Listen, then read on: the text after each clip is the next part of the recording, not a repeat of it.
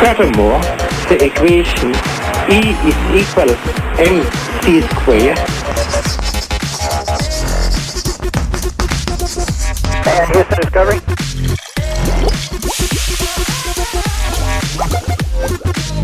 I'm gonna make him an offer again.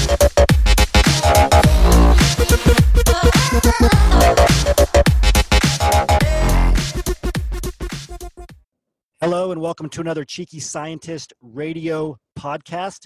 I am Isaiah Hankel with Cheeky Scientist. We have a great show for you today. This is the radio show for PhDs who want to get hired into their first or next job in industry and who want to thrive in business. Thank you for joining us. Here we go. Welcome to another Cheeky Scientist radio show. I am Isaiah Hankel with Cheeky Scientist. Very excited for today's show. We have a very special show lined up today how PhDs can master the industry code, or in other words, how can you find the most fulfilling career path for you? So, why was working in academia not fulfilling to you? It was likely deeper than not being paid enough. Something else was wrong. We're going to tell you what was wrong and why you decided to transition out of academia. What made you finally take that first step in transitioning out and looking for something more fulfilling? There's a lot of behavioral psychology behind it, there's a lot you can learn from it, and we are going to explore today. We have a very special guest, author, executive coach, Darren Gold will be joining us today. He has a, a great book uh, that we're going to talk about as well called, called Master Your Code The Art, Wisdom, and Science of Leading an Extraordinary Life. A lot about career development there, too. We have a great Show Me the Data section coming up as well. But we're going to start now with the PhD Advantage section. PhD Advantage section. We're just going to make sure that we are lined up here. I'm not sure if we are live in the we are live on the public page. Thanks, Lisa, and we are live. I, I think we're live on the public page with both. So, if you're an associate, you can go to the public page and you can see the stream from both views. Great to see all of you on. Welcome to another Cheeky Scientist radio show. Today's radio show is about finding the most fulfilling career path for you. We have a great Show Me the Data section coming up. And now we're going to start with the PhD Advantage section. Before we do, though, I want to share a couple of things with you. The first is we have a brand new LinkedIn webinar coming up this Thursday. So, in two days, January 16th, we're going to be talking about 12 new LinkedIn strategies proven to get PhDs hired in 2020. This is a special webinar. You'll, you have never seen the slides in this webinar before. We have a complete slide update, brand new strategies to discuss. It's specific for 2020. LinkedIn's algorithm has changed. There are three major changes and nine smaller changes that are still important, but we're going to discuss them all on this webinar. You have to sign up here on this page. Go to cheekyscientist.com slash CSA You can see here less than two days left to sign up. There's a 1 p.m. Eastern time and a 9 p.m. Eastern time that you can sign up to. So make sure you do that. We also have enrollment into our Cheeky Scientist Association, the world's largest job search training platform specifically for PhDs with the world's largest PhD only job referral network. It's also the only program of this size that was created by PhDs and can specifically help you, no matter what your PhD background is in, get hired in industry. If you want to learn more about this program, just go to phdsgethired.com. That's the easiest way to find it, phdsgethired.com. And you'll be taken to this page, cheekyscientist.com slash association dash learn dash more. And you can see how the association helps PhDs get hired, how it can help you get hired in industry. That's what the program is focused on. Now, for the PhD Advantage section, I want to talk a little bit about the three things that you need to align yourself with in order to find career fulfillment. So, in the Cheeky Scientist Association, we do these weekly Teaching Point Tuesday videos. And one of the videos that I, I did recently, I talked about how to get recruiters to respond to you. It can be very hard, especially if you don't have industry experience, to get recruiters who usually work outside of an organization to reply to you. Usually, to start, they see you as a number because their goal is to get as many people hired as possible because a lot of them are working on commission. And many PhDs fail to get a recruiter's attention or to get a response from them because they are only focused on one of these three things, which is showing that you are a good fit for the, the position, the job position. What does this mean? And he's talking about your results, your technical skills, your transferable skills, things that we discuss a lot uh, on our Cheeky Scientist blogs, on these radio shows, and so forth. Many of you know this. You have to show the results you've achieved and how they're relevant to the position you're trying to get hired into. This shows that first level of alignment, but there's two deeper levels of alignment. The second one is is showing that you're aligned with the recruiter, which really just comes down to likability. Will the recruiter like you? This does not mean showering them with fake praise or being overly friendly or rah rah with the recruiters. What it means is is communicating with them the way they like to be communicated to, meeting them at their level in terms of communication. If they're short and curt and to the point, you communicate like that back to them as a favor to them. This will make them like you because they'll start to identify with you. There's a lot of behavioral psychology behind this, but basically, if they start to identify with you, they're going to have a hard time rejecting you because, on some level, it'd be like them rejecting themselves. So, self justification gets turned on. Similarly, if they like to tell stories, if they are long winded, if they want to know details about you know some things that aren't directly related to your work, but maybe they ask about your volunteer experience, etc. Start to communicate with them on this level.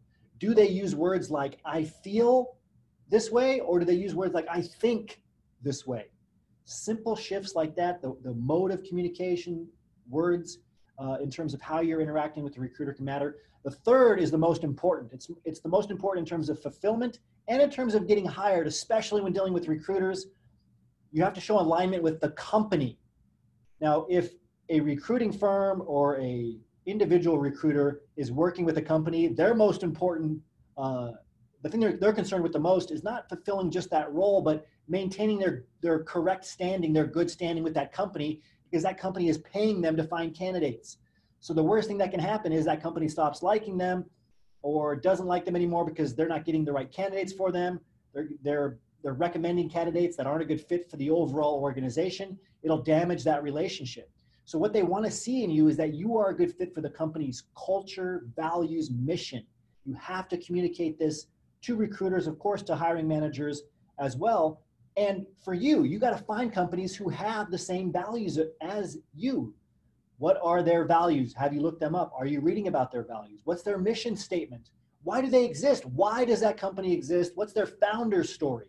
You need to learn all of this and you need to show you are aligned with these values. Now, you likely have many different values. Just because a company's top value is innovation and yours isn't, maybe yours is diversity or vice versa. Maybe a company's is diversity, yours is innovation. Doesn't mean you're lying if you say that one of your top values is also innovation or diversity. You're just bringing that value to the forefront and communicating why it's important to you so that that recruiter knows that they can recommend you to that company. This is a blind spot for too many PhDs. You really focus on showing you're a good fit for the position, but not for the overall company. And companies care about this more than ever. Recruiters care about it because they want to maintain the relationship with that company and they only want to offer people offer people to that company who are a good fit for the overall organization. And then again, for you, you want to focus on the values, the mission of the company because it'll help you find career fulfillment, which is what we're going to talk a lot about today. We have a very special guest, Darren Gold. He's a best-selling author and executive coach. We're going to talk about his book, which came out recently, Master Your Code. We're also going to be talking to Sherri Molen, who is a PhD that recently got hired. She has a communications background. She's an excellent communicator, and she'll be on for our career track interview. Great to see so many people on. Very excited to have all of you here. We're going to jump into the Show Me the Data section now. I'm going to bring on Mary Truscott and we are going to go through some data on career fulfillment, uh, career actualization, self awareness. The question of why did you stop liking academia will be answered. The question of what motivated you to finally take action to transition. What gave you that sense of urgency? This is all coming up, and I'm going to bring on Mary now. I'll make sure she can start her camera, and we're going to go through this show me the data section with Mary. Hi, Mary. How are you? I'm great. How are you? I'm good. Let me make sure I can hear you here. So, what motivated you to get out of academia, Mary? Um, what I mean, for me, I have to say it was. Oh, Surprise question. well, it was a life change that made me stop and think why I was there in the first place, and then I realized it was no longer a good fit. Hmm. Yeah, and I, I think a triggering event usually happens, and this is just the way that humans are, right? Necessity is the mother of invention. Necessity drives our, our actions, and and I think this this topic's going to come up over and over again. So we have a great show me the data section. You should be able to see my screen. I'm going to make it a bit larger here for everyone and I'll, I'll zoom in a bit more. Uh, what we're talking about to start is we're going to be pretty theoretical to start, but I'm going to show you how this gets very practical very quickly.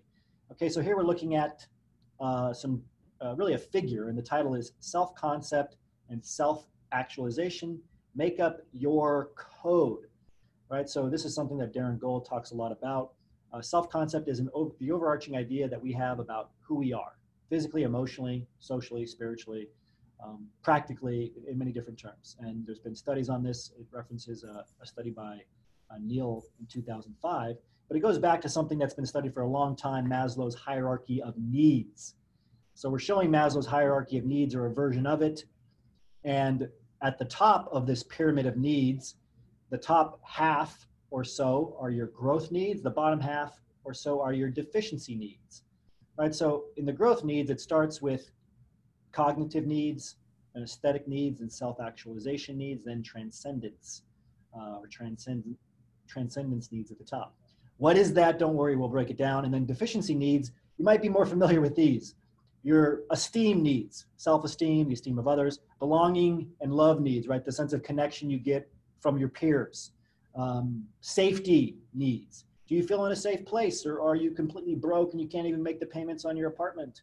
And then finally, your physiological needs. Can you, maybe you can't even pay for food. You have to get on food stamps or government assistance, right? This can be a big wake up call. And a lot of us as PhDs have had to face this. Um, so just in comparing the growth needs to the deficiency needs, they're very different, right? Mary, what, which one, which, which set do you think are more, more motivating? Um, I think deficiency needs, those are the basics that you need to, to sort of move forward or to even exist to continue doing what you're doing. So if you don't have that, that's right.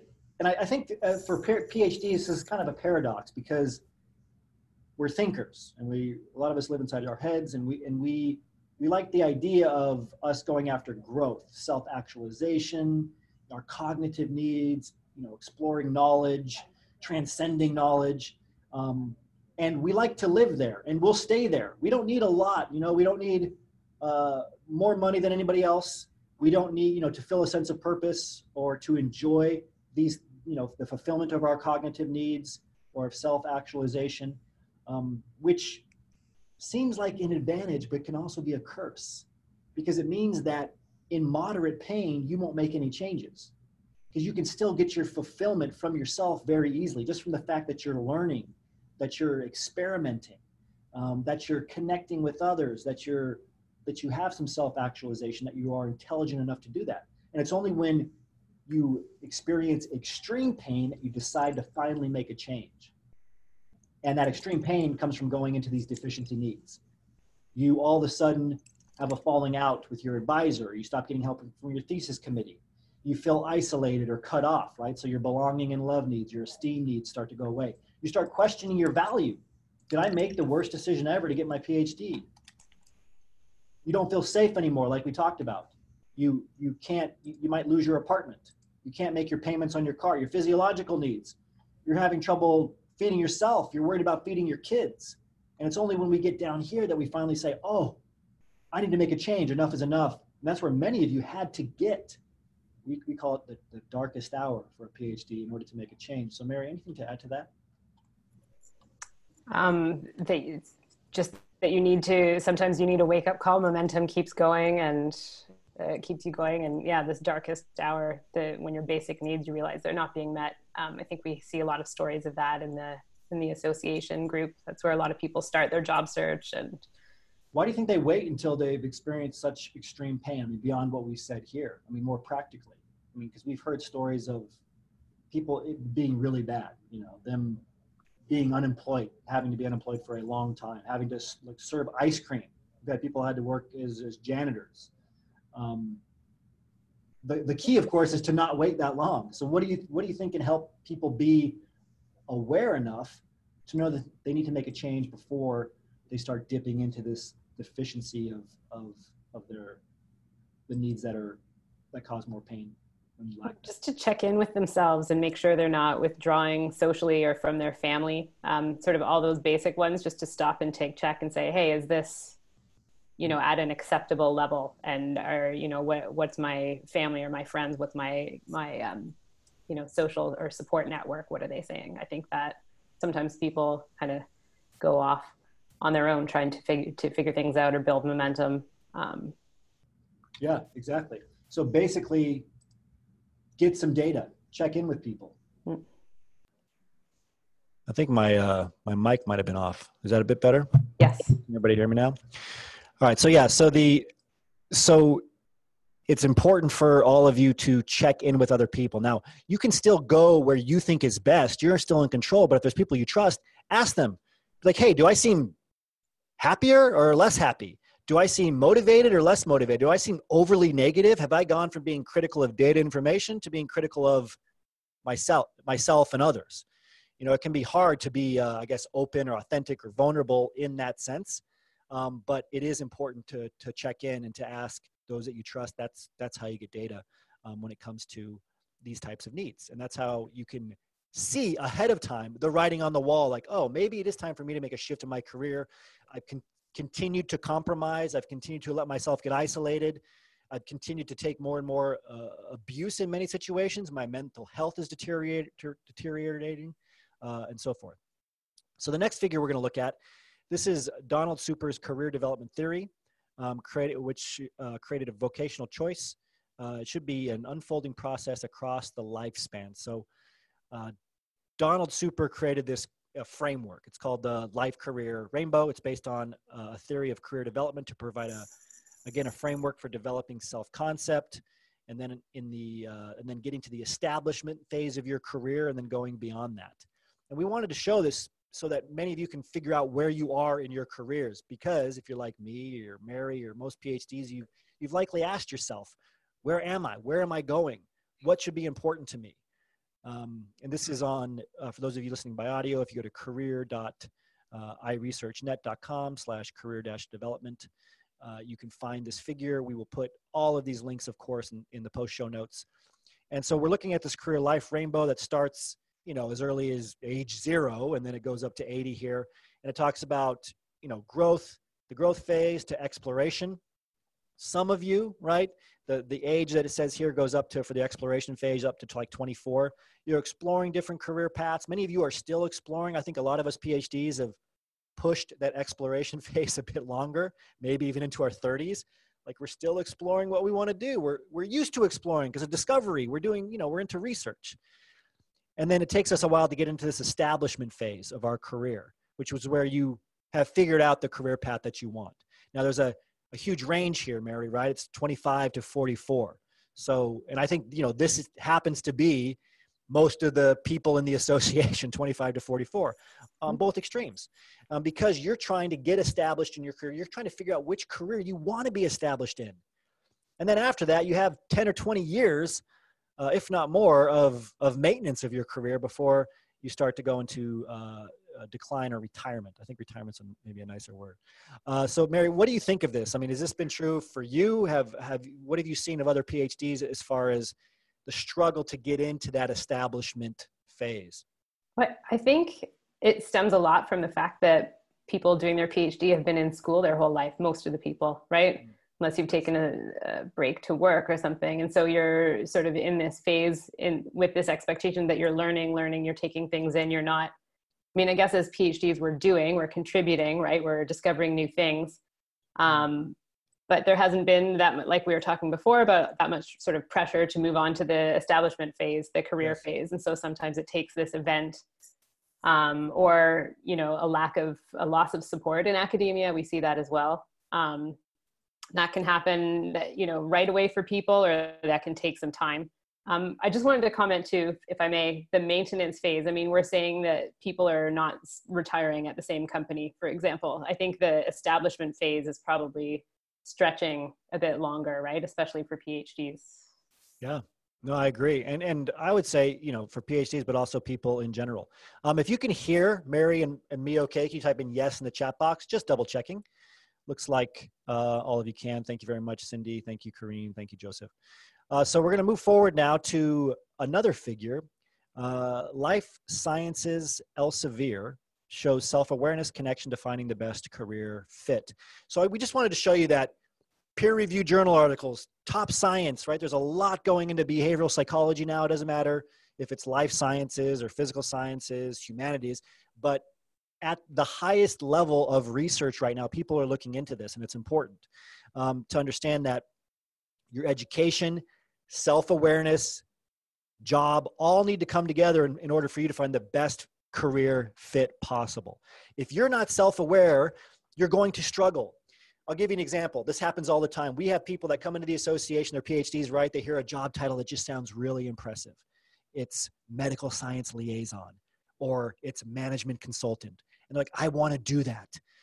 And then we're like, okay, well, you know, you might need to fly over to Ireland for eight weeks and work 18 hour days, not be able to see your kids, your family, or whatever during that time as a, as a management consultant. And, you know, you live and breathe in spreadsheets. Are you ready for this?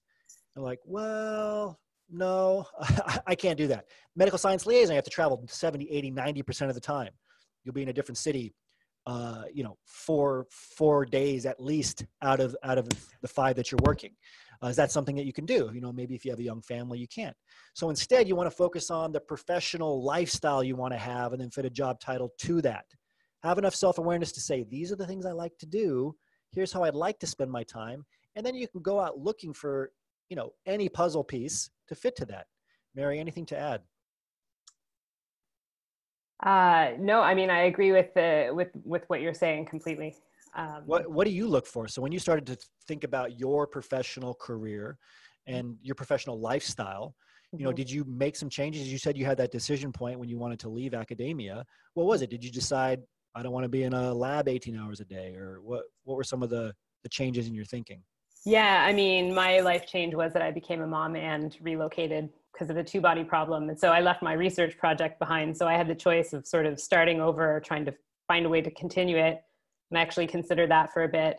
Um, but then I realized, okay, but am I really right now these days? Do I want to run a lab? Do I want to be responsible for the fate of all these people? right? If you don't get your grant, um, right. and that just it just wasn't appealing anymore. The the sort of what made the research exciting um, was no longer there. So it was a lifestyle, but also um, I think maybe some increased self awareness. Yeah, yeah I think it's you can get stuck in analysis paralysis in anything. You can constantly be, we all know people like this, like every day, what does it mean? What should I do? Like sooner or later, you got to just decide and execute for a while, gather some data, and then you can go back and reevaluate. So don't get stuck on either ends of the extreme, totally oblivious, right? Until things get really bad. And don't get stuck on every day trying to f- make it perfect.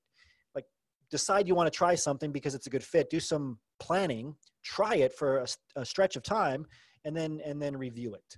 Yeah. Um, I think if I can just add um, just the idea that we, whatever, for those who are trying to decide what kind of career to follow or what kind of jobs to apply for, it's not uh, like a life sentence. It's think yeah. of it as, you know, a couple of years you're, you're trying things out and there are options to move on. I think that can be a bit of a barrier for people. Absolutely. Just a couple more figures. I want to spend a few more minutes on the show me the data section. So this is a, an interesting study on what your career calling is. And it's a study that was done in China, a qualitative study of Chinese college students with a, figure here that's that we're looking at. Uh, we pulled the, the figure from ResearchGate. What does a calling mean for your career? Now, we wanted to talk about this because a lot of you are struggling on which career path is going to give you the most fulfillment. And we hear things like follow your passion or, you know, the opposite of that of don't follow your passion, follow what's going to pay you or or what you're interested in, etc. But what does that actually mean? Is that your calling or not? What do other people think? And, and what do people internationally think? Um, so here we're, we're looking at the data. There's lots of different labels as far, far as what a calling is, and then statistics in terms of what people identified with as being, you know, a, a word that they use to describe their career calling. And there's different categories. So we have guiding force, meaning and purpose, and then we'll look at a third one, altruism. Right? So guiding force meaning like is it your sense of duty, destiny, is it a family expectation, is it a mission that you want to accomplish? Uh, meaning and purpose is more of is it your passion, self actualization, sense of belonging, meaning, value, and then altruism is is it all about others, benefiting others, serving your nation, positive impact. Altruism was last. Not a surprise. Everybody likes to think that it's, that it's first, but of course, it has to be something personal for you too. Um, that's why I think it, it's last and usually is. Um, but guiding force and, and meaning, it seems like a slight difference, right? Like follow your destiny versus being interested or following your passion. Guiding force seemed a bit higher. So with 50% responding uh, positively to that, with 40% to meaning and purpose. I think really the takeaway here either way is, is that you have to feel a, it's got to be something beyond yourself. It's not about others as being beyond yourself more than anything. And that's important to have clarity on because it's got to fulfill you. You can help others more when you're doing something that is fulfilling you uh, by far. And so you got to think of it as bigger than yourself, though, in terms of there's got to be a greater meaning behind it, a greater purpose that you're connected to, a greater sense of duty that you're connected to. Mary, what do you think? Yeah, I I agree. I mean, there's the lens we see everything through, which you know uh, what we've grown up in but then when you stop and think well what is the purpose and meaning i think we all yeah altruism i mean people go into pharma you want to cure disease and so forth but it also has to fit you know on a basic level with with your other needs or or how you who you yeah. are yeah. yeah absolutely um let's look at one more figure here. So this is from the Harvard, Business Review. What what self awareness really is. So the four self awareness archetypes. This is a two by two map uh, on inter- internal self awareness, how well you know yourself, against external self awareness, how well you understand others around you. Now we all know people that are very self aware themselves, not very aware of other people. Maybe they disregard other people, or you know. Uh, in the in the lab that I worked in, there was another lab mate who used to come over to other people's desks when they were really super busy, and then just start like talking to them, and they just had no recognition of body language. And in fact, I used to do this to myself too. I'd go to my PI and ask questions, and if he was like working busily, I didn't register like, oh, come back at a different time. I just had a need I had to fulfill, right? So there's internal and external self-awareness, and so we have on the uh, on the left side here we have the low internal self-awareness versus high internal, and then low ex- external on the top and high external self-awareness. And then they're just crisscrossing them like a, um, why am I drawing a blank? The genetics chart. Uh, yes. Mary, what's the name of it? Somebody come on. I'm drawing yes. a blank. I can't help Punnett, thank you. Punnett Square, Lisa. That's what we're looking at. yes. All right. So people that have High internal self awareness and low external self awareness are introspectors. Um, they're clear on who they are, but don't challenge their own views or search for blind spots by getting feedback from others, something we just talked about. They can harm their relationships and limit their success. People who have low internal self awareness and low external self awareness, they don't know who they are, what they stand for, or how their teams see them. They might feel stuck or frustrated with their performance. And you can weave in and out of these. Sometimes you get into a new situation and you're outside of your head trying to figure out what's going on, but you can't figure out what's going on. So you just reach this really dark point. Um, let's look at both of the high external self awareness categories. So, external self awareness is high. If you have both high external self awareness and high internal self awareness, this is where you want to be. This is called aware.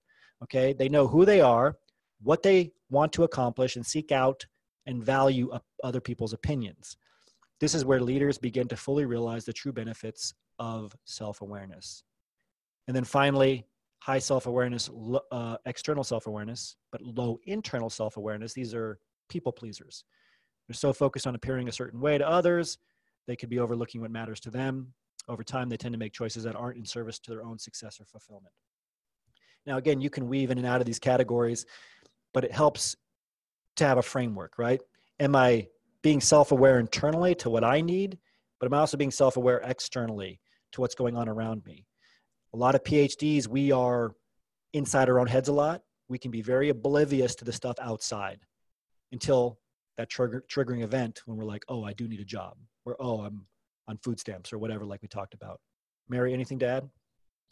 Yeah, just uh, I mean, you can see and maybe even in some ways relate to yeah, having been in these different positions, and I think this self awareness to know where you are and where you can move to, or what's sort of missing, um, is something that yeah, people really need. All right, perfect. Please do me a favor and thank Mary in the chat box if you would for coming on. Thanks, Mary, for coming on for showing me the data. Good to see you. Notice Mary's new setup. She's got a great new lighting system and backdrop. Pretty amazing. Pretty amazing. Only the best here at Cheeky Scientist. So great to see all of you on. Thank you for that. Lisa, we have the uh, the side view live streaming on the public page. You can share that, I believe, in the association private group as well. Just letting you know that if you haven't done it already. We're going to move on to the next section. This is our leadership interview uh, uh, section of the radio show. We have a very special guest, Darren Gold. I'm going to do a, a brief intro of Darren. Very excited to bring him on. I've been looking forward to talking with him uh, for for weeks now. Darren is a managing partner at the Trium Group, best-selling author of Master Your Code, which I'll show you here in a minute. And again, all of these links will be in the post show notes. Darren is a managing partner at the Trium Group, where he serves as an executive coach to the CEOs of many of the world's most influential companies. He is the author of the book Master Your Code The Art, Wisdom, and Science of Leading an Extraordinary Life. The book has already received significant praise from the CEOs of companies like the Home Depot, Lululemon, Dropbox, StubHub, Roche, and many, and from experts in the field of leadership and personal development like Greg McKeown, author and the New York Times best-selling author of uh, Essentialism. This is Darren Gold's LinkedIn profile. So most of us, right, as PhDs, focused on our career, active on LinkedIn. Please do me a favor and connect with Darren on LinkedIn the cheeky way. Send him a nice message. Tell him thank you for the value that I know he's going to add here on the radio show. Be sure to check out his website too, darrenjgold.com. D A R R E N J gold.com. You see a great uh, image of his book here. I love the I love the cover. Master Your Code. What's keeping you from leading an extraordinary night, life? Check out his page, and then we'll put the Amazon link to his book here. Go buy this book today. It's an incredible book, Mastering Your Code. It'll really help you in terms of figuring out the right career path for you. We'll come back to all of these, but now I want to bring on Darren. I'm going to make sure he can start his camera here, and then we're going to jump in to talking with Darren about how you can master your own code and how you can find the right career path for you. Darren, good to see you. Let me unmute in trouble with the audio, so I uh, had to switch to phone. Hopefully, you can hear and see me okay. I can, yeah. I don't know if you turn your phone the other way, it might do the horizontal view and everybody can see you. But if not, that's perfectly fine too. Oh, it's even, yep, even better. Thanks okay. for joining, Darren. How are you? Uh, I'm great, uh, and I'm glad to be on. And thanks for having me. I really appreciate it. Of course. No, thanks for being here. The question I like to ask all authors, I always, I just have to start with this is why did you write a book? It's such a big undertaking. What gave you enough energy and momentum and desire to create this book uh, specifically about mastering your code? Yeah, maybe uh, one way to answer it is to say what was keeping me from writing a book, uh, and then answer the question that you've posed because I think that'll be really relevant to your audience, right? Yes. I mean, in so many ways, we're held back and I love the fact that you dove into Maslow's hierarchy of needs from being self actualized. Mm. And for me, um, a big part of my identity, subconscious identity, was I'm not an author. And I held all sorts of attendant beliefs um, along with that identity. Like, there's nothing really interesting that I have to write about, or I have nothing original to say, or I need another five or 10 years. And I imagine people listening to this can relate in one way or another to mm. those sorts of limiting beliefs. And I'm a person that does this work for a living. Wow. Uh, and I, here I was holding a limiting belief. A person who identifies as not an author will talk a lot about writing a book, will, but will never get around to writing one. And yeah. so part of the unlock for me psychologically was just to identify, examine, and shift that belief in a very powerful way and begin to embrace and embody an identity, which is I'm absolutely an author. There's a gift I have to offer to the world, and it's my responsibility and privilege to do so. So that was that was one way of answering your question. The other was I had a uh, a son that was leaving to college a couple two and a half years ago, and I wrote him a letter, uh, and that really it was sent around by you know thousands of times, so it struck a chord uh, in many people, and I realized there was the seeds of a book in that letter, and it was sort of the inspiration and catalyst for the book.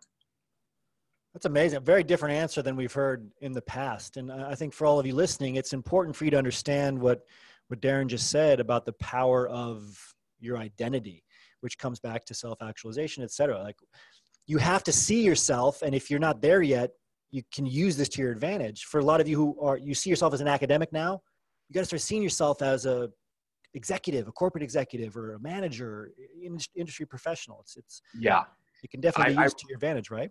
I write about that. I have an entire entire chapter on uh, owning your identity, and the most powerful driver of human behavior is the desire to be consistent with your identity. So if you're holding an identity that's limiting in whatever uh, way uh, that is inconsistent with the things that you really want in life, guess what? You're going to act out of that identity. You have no choice. It's just the way human beings are driven. And uh, I, I like to say every single belief we hold is made up. It's constructed and if it's made up and constructed, we can reconstruct it. And that includes your identity. So, a big part of the work that I do with very senior leaders is to confront this subconscious identity that you may have been holding for years and years and years, and to begin to architect a new identity and to believe in it with certainty. And all of a sudden, the actions you will take out of that identity will sort of naturally flow. And so, I always challenge people to get in touch with what is your identity and what does it need to be in order to meet the things that are most important to you in your life. Yeah, very very powerful when you realize you can design uh, a new identity. Yeah, um, that can help others as much as yourself. So I, I want to make sure we understand that the foundations here. You brought up the book. Uh, you've talked about identity. What is the code? Can you break us down? What what is this code, and and uh, yeah. what do we need to understand about it? Well, the basic premise of the book is that we all construct over the course of our lifetime, but mostly in our formative years, in our childhood years, uh, what I call a computer program. That's the metaphor I chose. And I define that up front in the book as a set of safety based, subconscious beliefs, values, and rules that automatically drive your behavior, but that limit your results. Mm-hmm. And uh, I assert that the most fundamental choice and area of awareness uh, that we can achieve is to know number one that we've been our maybe our entire life has been run by a program. I say in the book i was almost 40 years old when i discovered that i was living a life uh, run by a program written by a seven year old boy.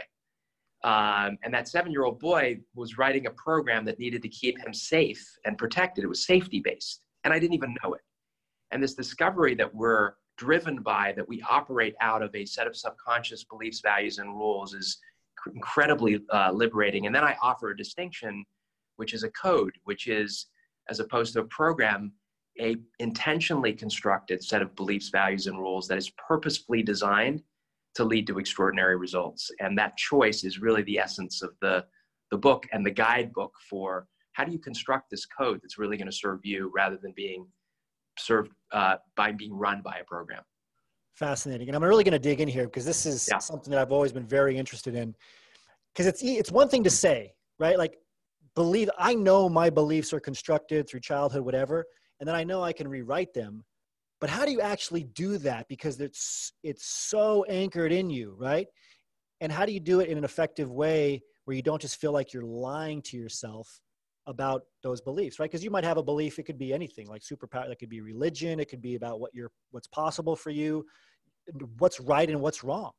Yeah. And and how do you if you know you want to do something because if you know you want to rewrite your belief to help you move forward in a certain way how do you go go about doing that in a way that sticks?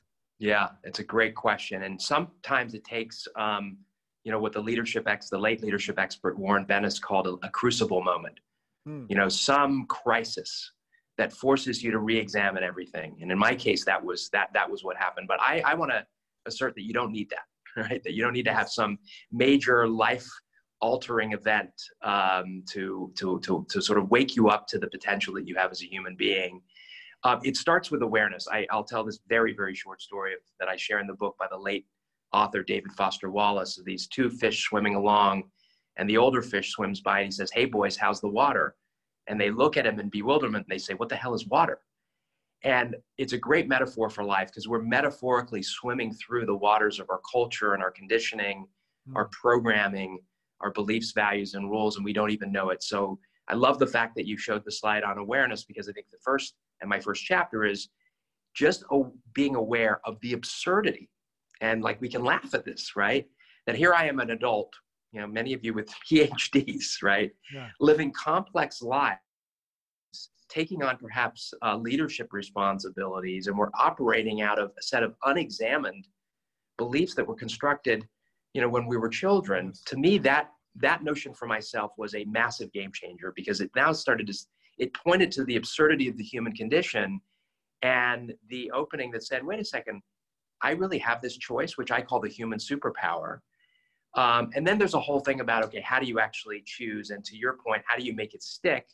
Which gets into all the neuroscience behind behavior change and the importance of practice. And i use the concept of mastery. This is self mastery is a lifelong journey to not only being aware, but to engaging deliberately in new behaviors consistently so that we begin to essentially create new neural pathways so that new behaviors become habitual. So there's a whole element of that uh, that's important to understand. And I was seeing some good questions come up here. Uh, so I, I want to break down practically like the first steps we can take to break down a yeah, belief. Yeah. But also I want to know what's feasible because for me i'm always like okay let's test the boundaries of this i want to like not experience fear again because there's no use to it like we live in a very different age there's no tigers chasing us well you know whatever yeah yeah so how could i i just how could i stop being afraid of things that i don't need to be afraid of anymore things that i was afraid of at five or seven how can i be you know some of us are held back by an over this is always a tricky one to articulate a uh, uh, too strong of a sense of morality, right? Like we feel bad for our success. So I, I want to tamp that down. I don't want to feel so guilty or bad all the time because uh, I know it's holding me back from higher levels of success. So, yeah, what's feasible in tar- terms of changing your your beliefs? Like how much can you change them, and and then how do we do it on the most practical first step level?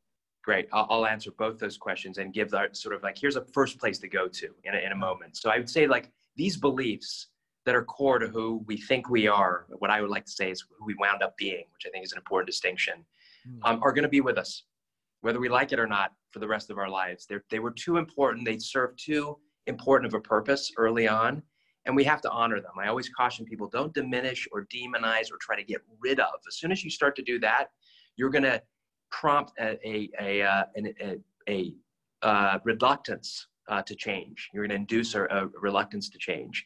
It's an honoring of that, but it's an expansion. Mm. So, uh, you know, I share in the book, I have this incredible need to be likable. Uh, and I'll talk about that in the moment as the first place to go to. And it wasn't like I want to get rid of being likable, but I want to begin to understand that I have some choice. When do I really need to be likable? When is it okay to let go a little bit? When is it okay to put my likability at risk? And now my actions have massively expanded and therefore the probability of getting the results I want in life go way up. So I have a different relationship to the belief. It's still there, yeah. to this fear belief or this morality belief or whatever it is, but I've got I'm less tightly gripped to it and I have agency. I have choice. When do I deploy it and when do I not? And that is the human superpower, this idea of choice. The place to go to, I often say, is um, what I call a survival strategy. Everybody has one and everybody has a primary one, and there are three types there's belonging, distancing, and controlling. Uh, I'll share my example and then we can go deeper if you'd like. I was eight, eight years old when I finally came to the US from London, England. And I can tell you, having an English accent at age 18 is cool. At age eight, it's not cool at all. really? Particularly in Southern California. And I was teased, yeah. you know, mercilessly. And so my survival strategy was a belonging one. What do I do to be accepted? And as an eight year old, subconsciously, I had no idea I was doing this. I developed, as I just shared, this intense need to be liked. And it became this strategy to be safe, to be loved, to be included, and to feel to feel very safe. And I became really good at it. Hmm. Um, I became student body president of my high school. I had early professional success. I was the guy who was, uh, you know, given to the very difficult client because I had this sort of likability superpower. So, did it serve me? Absolutely. But at some point, it reached the limits of its effectiveness um, I had a really hard time being honest and direct with people because it was threatened this likability need that I had. And so I robbed people of important feedback. I diluted conversations. And then ironically, I um, deprived myself of growth because I was so likable. People had a hard time giving me direct feedback. And so it wasn't until I figured out that I had this and I could change it that a whole new set of actions. So the, the place to start often is to go to a place in your childhood where you had some traumatic event. Now, it could be serious trauma or it could be what I would call lowercase t trauma, teasing, bullying, not to diminish that, but you know, not the not not severe trauma. And in that moment, I will guarantee you that you subconsciously constructed some belief or rule, and it will fit into one of these categories: belonging, the need to be liked, the need to be accepted, controlling, the need to win, the need to achieve, the need to get ahead, the need to be perfect, um, distancing, the need to be above it all, to be right, to be smart. I have a bit of that. We all have a mix of all of these, but there's probably one that's primary for you. And I bet the people are listening, like, oh, yeah, the need to be smart, or oh, yeah, the need to win, or oh, yes, it's for me, it's a perfection need. Whatever it is, it'll fall into one of those categories. Start there hmm. because that need really served you, and it's the one that's going to be the hardest to change. But if you do, if you begin to create some separation and some space to get choice, it will open up a whole new way of seeing your own potential and possibility.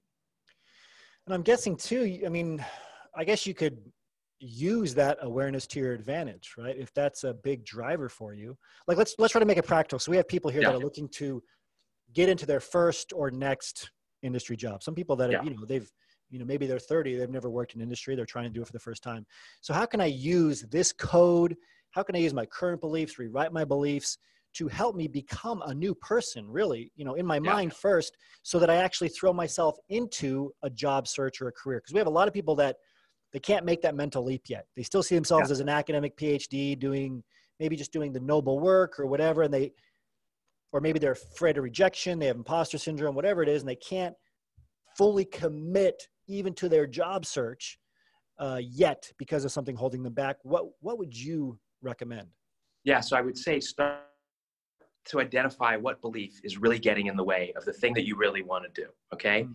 So you first is identify what that is.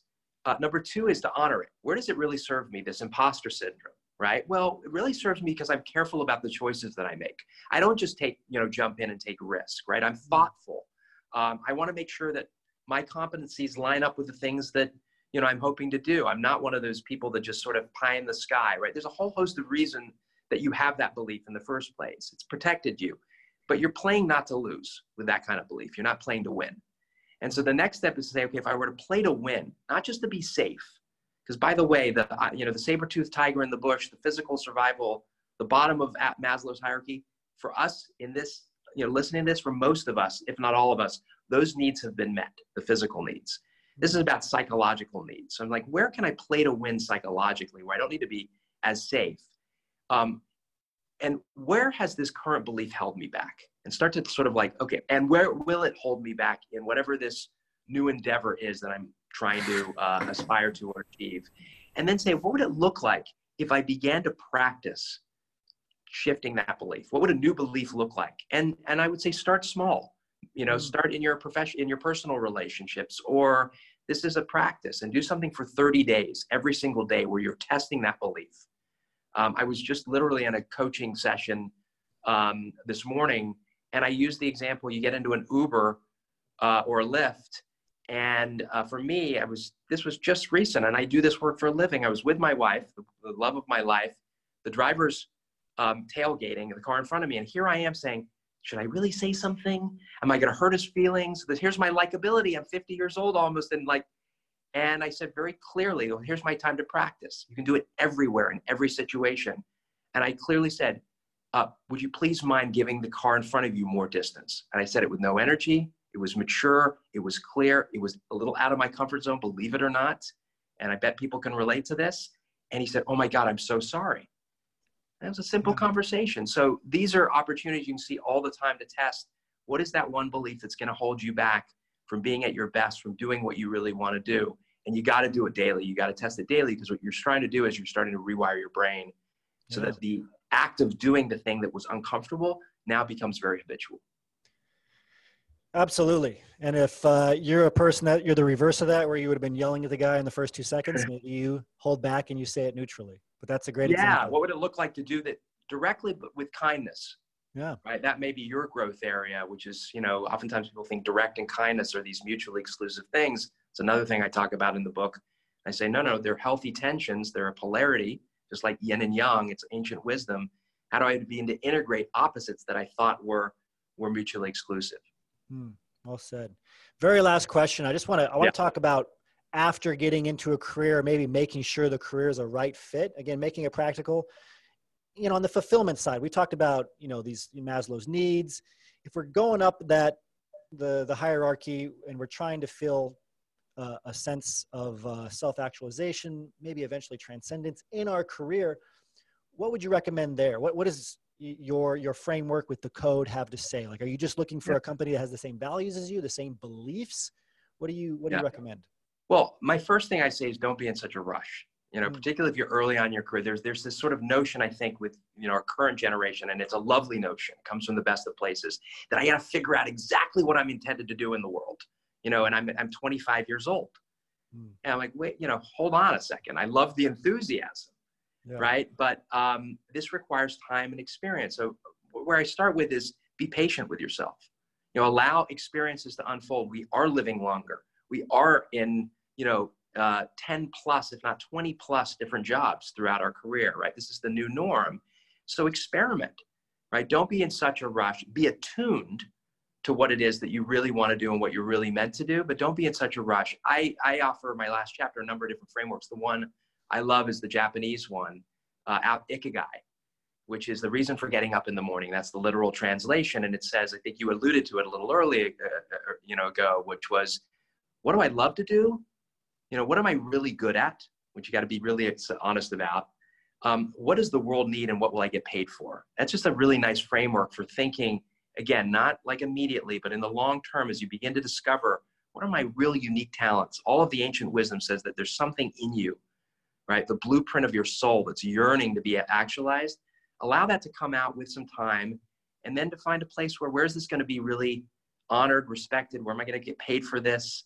Um, and that will happen but don't be in such a rush. Hmm, Well said. Thank you very much for being on with us, Darren. Great insights. Please thank Darren in the chat box. One of the, the best conversations we've had. Really, really looking forward uh, to having more of our, our, our listeners here and our attendees read your book, uh, Master the Code. I'll show it again on the screen. Darren, thank you so much. Really appreciate your time. Thank you. it's been my pleasure thanks so much Please thank Darren again if you haven't already. I'm going to show his book on the screen again Master Your Code The Art, Wisdom, and Science of Leading an Extraordinary Life. We have been having just some great book covers on here. I know you don't judge a book by its cover, but I love this cover. Check it out. Five stars. You can get it on Amazon right now. Uh, hopefully, what Darren was talking about resonated with you and you saw the practical application there. Belief systems are very, very powerful, especially limiting beliefs in even in academia right now, especially when it comes to finding out the right career path. We talk a lot about imposter syndrome these days. We talk a lot about the limiting beliefs of, you know, that that it really have just been overcome in the last decade.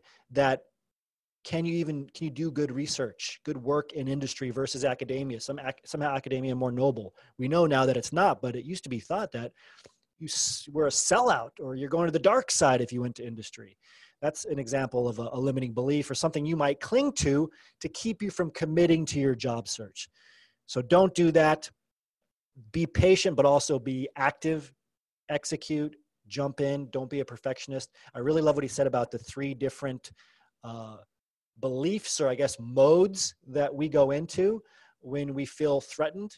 And I'm, I'm guessing all of you immediately identified with this. When things go bad, people turn against you uh, you know what what's that safety zone for you do you uh, try to get other people to like you do you isolate yourself and say i don't need anybody or do you start to control everything um, so great insights definitely check out that book Are you a PhD student or postdoc who wants to get an industry job? Are you tired of being paid one third or less of what you are worth in academia? But you don't know where to start. Maybe you've been uploading resumes over and over again, but you haven't heard anything back from an employer. Go to phdsgethired.com and get our free materials on how to get hired in industry. All you have to do is go to phdsgethired.com, put in your name and email address, and we will send you our resume guide, our networking scripts, and our other free trainings to help you start your job search now. Again, just go to phdsgethired.com.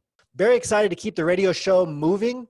We are going to bring on what we call as our internal guest for our career track segment.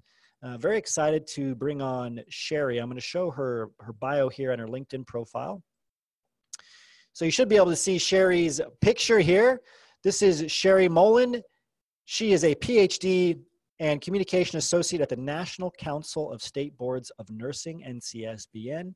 Uh, she earned her PhD in communications from Wayne State University, where she wrote her ethnographic dissertation. Speaking of communication, I just learned a new word on the American reception to Korean pop culture. Very interesting. She has also published four book chapters, a journal article, a book review on Korean topics. Uh, in other words, she's not a she's not a nurse, but she is applying her PhD level skills in the not-for-profit role. Uh, she is working in industry in the nonprofit sector. This is her LinkedIn profile. You can go to linkedin.com slash in slash Sherri. Sherri Ter Molen. Hopefully I'm saying that right. Sherri Ter Molen. So linkedin.com slash in slash S-H-E-R-R-I-T-E-R-M-O-L-E-N. Go connect with Sherri on LinkedIn. Again, do it the cheeky way. Tell her thank you for the value that I know she's going to add. And with that, we're going to bring on Sherri. I'm going to make sure she can turn on her video here. And then we're going to talk to her about her transition into industry. And that's the great thing about our association we have PhDs from all different backgrounds who have been able to transition into industries of all different kinds. And one of the limiting beliefs a lot of PhDs have, a limiting belief you likely have, is that you can't do something in industry. Like you could never be a XYZ because your background and training doesn't exactly match that. You could never do this because you have no industry experience. It's not true. And that's why we have this career track section. Um, so you know that anything is indeed possible. So, Sherri, I just gave you co host permissions. You should be able to jump on here. I'm going to see if I can help out a bit here. We'll have Mary and Lisa jump in. We'll see if we can get on Sherri for this section. I know you're there, Sherri. You're probably listening to me. There's a little button in the bottom left for a microphone and a camera that you should be able to turn on. Oh, I can hear you. We're halfway there. And Sherri, can you hear me? Yes, I can hear you. All right. So we got you on by audio. We just there we go. Up. There we go. We did it. How are you? Great. How are you? Very good. Good to see you. Thanks for being with us. Great to see you too. Thanks for having me. Yeah. So very excited, Sherri. Sherri has been um, incredible. Ever since she transitioned she came on a radio show and now she's uh, she came on a webinar earlier for one of our uh, i think it was our resume webinar last week and now you're here on the radio show. So very exciting this new chapter of your life. How, how do you feel? Well today actually i feel a little sick so excuse me if i cough or sneeze or sniffle a little bit during this but um, really compared to being in a phd program i feel great. So i'm doing great. Um, i have a great new job and i'm really happy yeah, and I, I appreciate you being here. I know that, you know, kind of like what Darren was saying, you've had a lot of experiences in your career already. You've worked in industry and then you went back to academia. Um, what, what, I guess, was the moment in academia where you realized, or maybe you always knew that you weren't going to stay there, you were going to do something else? Well, I think I was really into my dissertation by the time I was just like, I just don't want to live like this anymore. Hmm. I, I, didn't want to work 24 hours a day, seven days, seven days a week. And I thought I wanted time with my husband. I wanted time with my friends. I was tired of like missing all of my um, friends that were coming to town, coming to Chicago where I live, and I couldn't even see them. Hmm. And so I just decided I didn't want the lifestyle anymore. Hmm. And did, when you started, though, did you think you were going to be a professor, perhaps? Oh, absolutely. Like the whole point of going to a PhD program for me was to become a professor, especially my undergrad professors at Olivet College and Olivet, Michigan were really inspiring. And even way back then, I thought, wow, one day I want to be just like them. So I thought about going into a PhD program a long time ago, but it was really for the teaching aspect because I went to a small liberal arts college and they were, it was a teaching institution. institution. So um, when I went into my PhD program, I had been doing some research in my master's program. I loved doing the research, but that wasn't really my focus. But over the time of the PhD program, I did go into the research a lot more. That's why I've published quite a bit at this point, and I really love doing it. But um, I love research teaching and service, but I still found myself on the way out of the academy. Yeah, and you mentioned that you wanted to make a change. You wanted a lifestyle change, something that we've we've already talked about on the show quite a bit. You heard me reference, you know, the darkest hour uh, mm-hmm. moment uh, that a lot of us had as PhDs. You know, that, that triggering event where you realized that things had gotten pretty bad. You had sunk down, I guess, on Maslow's hierarchy, and you weren't going to deal with it anymore. What was that darkest hour for you? Oh, you know, I when people ask me if I would do it again, I, I say no. I wouldn't do it again. Wow. Um, my even my first year, if I really think back to my first year and the, the way things were going, I look back and I'm like, why did I stay? Um, there were a lot of issues. The program, unfortunately, just I didn't have a really supportive advisor. It wasn't a supportive graduate community. I mean, certain people were trying, but there was a lot of competing for resources and just not a lot of support there. And I wasn't especially happy. But I think once my feet touched campus, I just wasn't going to give up. Mm. And um, I went through a lot. There was a lot of um, pretty negative things that how you know that happened along the way, like many PhD students experience. And I went through two advisors. Um, and when I um, released, I will use that word, my first advisor, um, it, it, was not a politically correct way I did it. I mean, I was just at the end of my rope. I mean, I was just, it, it was not a lot of fun, unfortunately. Mm. So I don't know why I honestly hung on for so long, but um, I kept believing because I liked the work so much that I was still going to become a professor. Mm. And um, I, I, don't really know if there was like just that straw that broke the camel's back, but it was just, I got to my dissertation, and one of the things that happened was my advisor, who, my second advisor, who was certainly an improvement, um, but she sent me some feedback that she had held on to for 14 months. And it was feedback from the rest of my committee members. And it added several more weeks, maybe months, to my dissertation process. And I mean, I think I was so devastated at that point that, I mean, I think I cried for three days before I worked on my dissertation again. Wow. And so um, I think that might have been toward the end of my idea that I was going to apply for PhD positions. So what you know, I don't know if you heard Darren talk about these kind of three modes that we go into when we're faced with that kind of stress. I guess you know when the the, the sad part of the crying's over. Like, what did you go into? Did you distance yourself and allow yourself to get isolated? I know a lot of PhDs do this. Did you, be, you know, you, you go into that kind of controlling phase, focusing on what you can control? Did you try to get people to like you? What, what were the initial steps, I guess, to correct it? And then I'll, I'll ask later about, you know, what practical steps you started to take in your, in your job search. I think just in general, like I'm one of those kind of people that when I'm going through a lot of stress, I want to talk it out. So I think I was on, I was working from Chicago at that time. Wayne State's in Detroit, but I had moved back to Chicago to work on my dissertation. And I used, um, I used messaging on Facebook and stuff to keep in contact with a lot of my PhD student colleagues. And I was using a lot of that just to tell people what was going on and getting their support. I really needed that. So I think it's that likability thing um, perhaps was the thing that I needed. I just needed people to tell me that I wasn't a terrible PhD student, that I was doing things well, and that I, you know, that I could be successful, and I needed that at that time. Yeah, and and and so that eventually turned into you practically starting a job search. Now, did you wait till you defended your dissertation? Did you start looking at, you know, different options? How did you get things off the ground? I did wait until I finished my dissertation. Um, I wasn't sure when I would finish um, because it had been, oh, I'm going to defend in two months for like two years. Um, so I just didn't know exactly when I would be done. Um, so that's one reason. Um, but I don't think I could have handled a job search and a dissertation at the same time. I don't know how people do that. People who do that, you are amazing. Um, it, that's a lot of work because a job search is a full-time job. Yeah. And a dissertation is more than a full-time job. So I um, uh, I waited until I was done and then I took a few months off and I went on a few vacations, which I needed immensely and they were great and I highly recommend vacations. Um, and then about, um, let's see, I defended in March. I was hooded in May and then eh, I started my job search really, probably really seriously September. I applied for a couple of jobs before that, but it wasn't um, a full blown job search until September. And then it took me a full year to find the job I'm in now. Wow.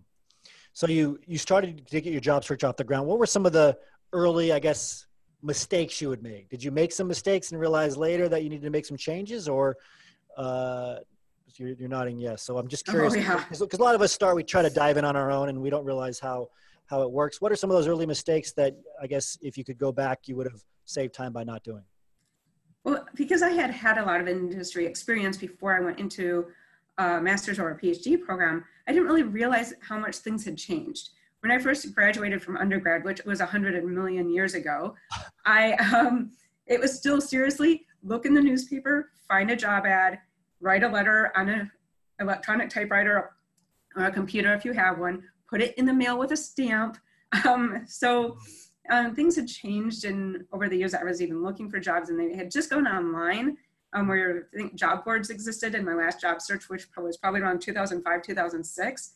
And so I graduate from this PhD program and now everything's ATSs and networking. Yes. And I theoretically should have had a professional network because I had a professional career before I went into my PhD program. But I tried that network and yeah, not one person, not one responded to me. And I tried all of like the cheeky things and they still didn't respond to me. Um, so I really had to start at the ground up, just like a lot of people who have zero experience. And um, my resume didn't have the right keywords. I was just sending them to whom it may concern. Um, I was sending it to an ATS and not following up. I wasn't networking. And it really wasn't until I joined Cheeky Scientist and I went through the modules that I really started changing my style. Hmm. So, and, and what were some of the changes that you made, and then what led to whatever the connection was for the the job that you got hired? Was it a resume? Was there uh, somebody you had a, uh, talk to on the phone? A uh, referral? What happened? Well, in my case, it, it was definitely the resume. Um, one of the great things about the organization I am at now, the National Council of State Boards of Nursing, is that it doesn't have an ATS. Ah. Yay! So, um, very rare. Yeah, because we're not quite that big. Um, we only have, I think, around 130 employees. And so smaller companies like that have 10 or something are not going to um, be able to afford an ATS. So maybe starting with some small companies is a great place for cheekies to go if they're having a hard time getting around ATSs. Um, so that's one thing, but my resume um, really stood out. Um, I actually applied for a position called a research associate. And that position was going to be charged with writing literature reviews for the researchers in our division. And when my um, HR director sent my resume on to my manager, she looked at my resume and was like, hmm, not exactly what I was looking for, but I could use her for this, this, and this. And it's, I think the cheeky system about how I organized my resume and the way that I made my skills stand out, my, especially my transferable skills, I think that's what really caught her attention. And so she brought me in for my first interview. And when she explained that she wouldn't bring me in probably for that research associate position, but that she would create a new position around my skills, I think I got so excited that I thought I'd never be brought back for a second interview because I was that excited. I was like, really? I mean, and it's just, it's, it's amazing. It's an extraordinary position. So then you got you got did you get brought in for an interview right away, or did you have a phone screen first or a video interview? I had a phone screen first, and I didn't think it went well, to be honest. Um, Why? Uh, so when the HR person had said that it would take about 30 minutes, I think I was on the phone for like less than five.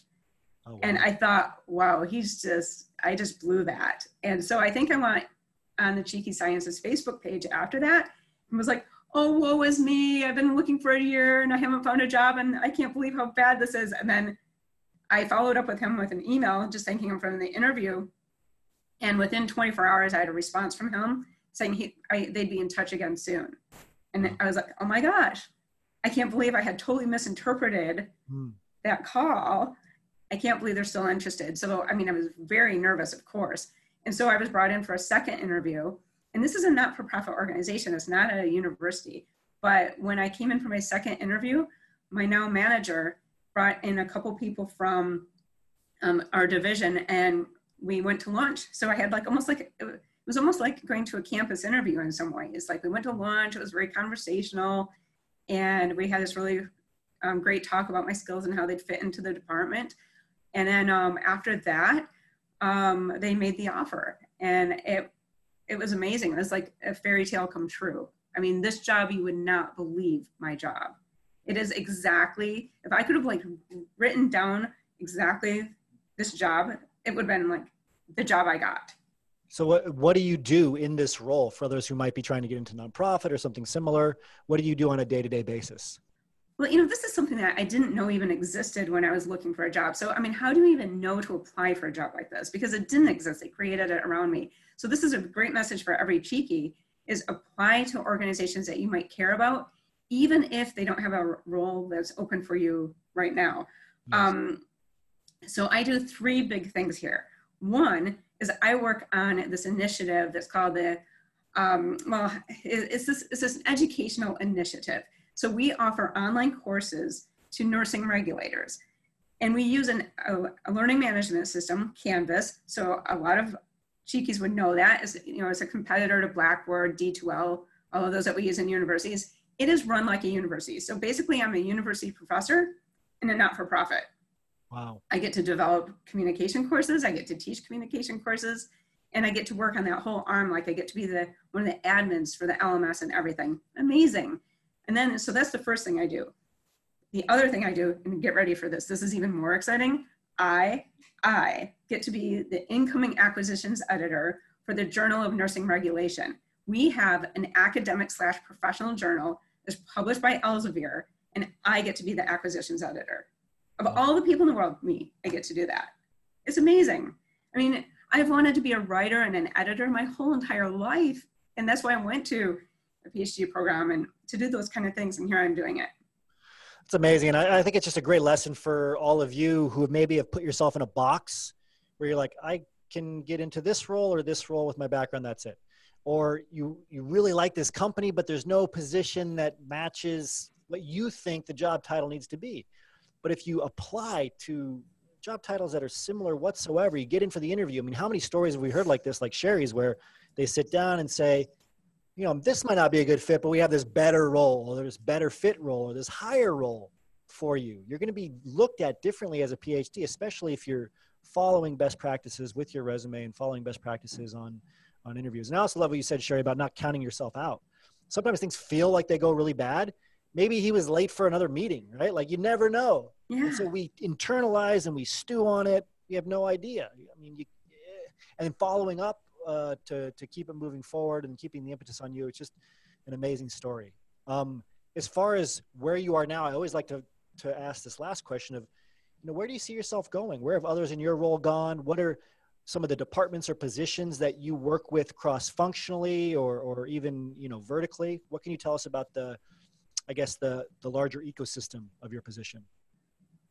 Well, one thing about this organization that I really like is that, like my manager says, if you have an idea, just bring it to the table. And if they can do it, they'll do it. Like mm. if hmm. it's something that can serve our members, she says that we can do it. And so I see there's so much growth in this organization that, you know, if I want to create a new initiative or if I have the, some new idea for some new educational program, I mean, the, there's no limitations on what I could do here. Mm. And um, I see a lot of people getting promoted in this organization. I see new positions being created. I mean, yes, people do leave the organization and go to maybe other not-for-profits or back into healthcare perhaps. But right now, for me, I'm focused on staying here for the long term and seeing like what I can do. Um, one of the great exciting things is that I am starting an editing certificate program and there's professional development dollars that I'm going to use here. And that's gonna help me in the, um, my journal work here. And so that's a really exciting initiative for me that I'm going to add more education and more skills to my position. And it's going to be help me grow and see what else I can do for this for NCSBN. Amazing. Sherri, thank you so much for being on, especially not feeling so well. I hope you do feel better. Thank you. Congratulations for all your success. I'm, I'm glad you found your, your dream job. Thank you. Thanks for having me and good luck to everybody. Please thank Sherri in the chat box if you would. Thank her for being on, especially uh, a little bit under the weather. Hope you feel better, Sherri. Thank you. Thanks. Bye bye. Thank you, everyone. Really appreciate you being on today. This takes us to the end of our live stream. So, we did a special live stream for our first Tuesday radio show. All radio shows will be on Tuesdays now, in general, every other week. If you want to learn more about the Cheeky Scientist Association and getting hired in your next industry job, first or next, go to phdsgethired.com. If you're watching either stream right now, we really appreciate you being on. Go to phdsgethired.com, put your name and email on that list. You'll get information about our programs and you'll be able to sign up to get all radio show updates. Make sure you go to iTunes or SoundCloud and subscribe to our podcast. All of our radio shows with some extras are put on the podcast. If you subscribe, they'll be delivered to you there and you can listen to them in parts anytime. We have incredible leadership, inter- interdisciplinary guests, uh, as well as a career track guest on every radio show, a Show Me the Data section, a PhD Advantage section. So make sure you subscribe now. Thanks, everyone. Remember your value as a PhD and start thinking and acting like a successful industry professional. This takes us to the end of another Cheeky Scientist radio show podcast. Thank you for joining us. If you want to learn more about transitioning into your first or next job in industry, just go to phdsgethired.com. Go to phdsgethired.com. We will send you all of our free training materials that will help you start your job search now or help you take it to the next level in business. As always, remember your value as a PhD and start thinking and acting like a successful industry professional. Boom, boom, Thank you.